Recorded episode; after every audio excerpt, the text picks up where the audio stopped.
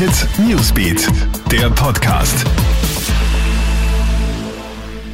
Hey, ich bin Madeleine Hofer und das sind die wichtigsten Stories für deinen Dienstagabend.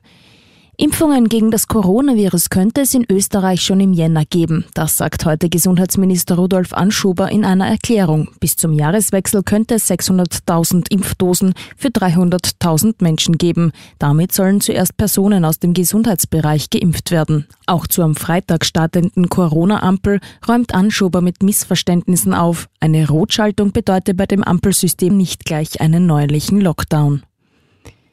Mordalarm in Salzburg. Eine 81-jährige Frau ist in ihrer Wohnung im Stadtteil Maxklan tot aufgefunden worden. Ihr Körper soll mehrere Stichverletzungen aufgewiesen haben. Eine Obduktion hat ergeben, dass die Frau verblutet war. Die Polizei hat in der Wohnung zahlreiche Spuren gesichert, die nun ausgewertet werden sollen. Die Ermittlungen laufen auf Hochtouren, gestalten sich aber äußerst schwierig, da die Frau sehr zurückgezogen gelebt haben soll. Lebenslange Haft, so lautet das Urteil für einen 40-jährigen Deutschen, der sich heute wegen Mordes am Landesgericht St. Pölten verantworten musste.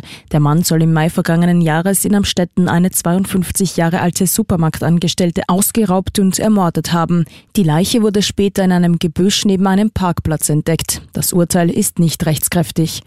Und Corona-Alarm am Kepler Universitätsklinikum in Linz. Ein Lungenarzt ist gestern positiv auf das Virus getestet worden. Kollegen, mit denen der Mediziner ungeschützt in Kontakt war, wurden sofort getestet. Die Ergebnisse seien bei allen negativ gewesen. Das Testergebnis einer Patientin stehe noch aus. Sie wurde isoliert. Dem betroffenen Arzt geht es laut Spital gut. Die Symptome sind bereits wieder abgeklungen.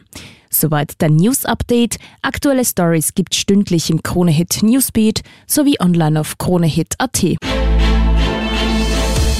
Kronehit Newsbeat, der Podcast.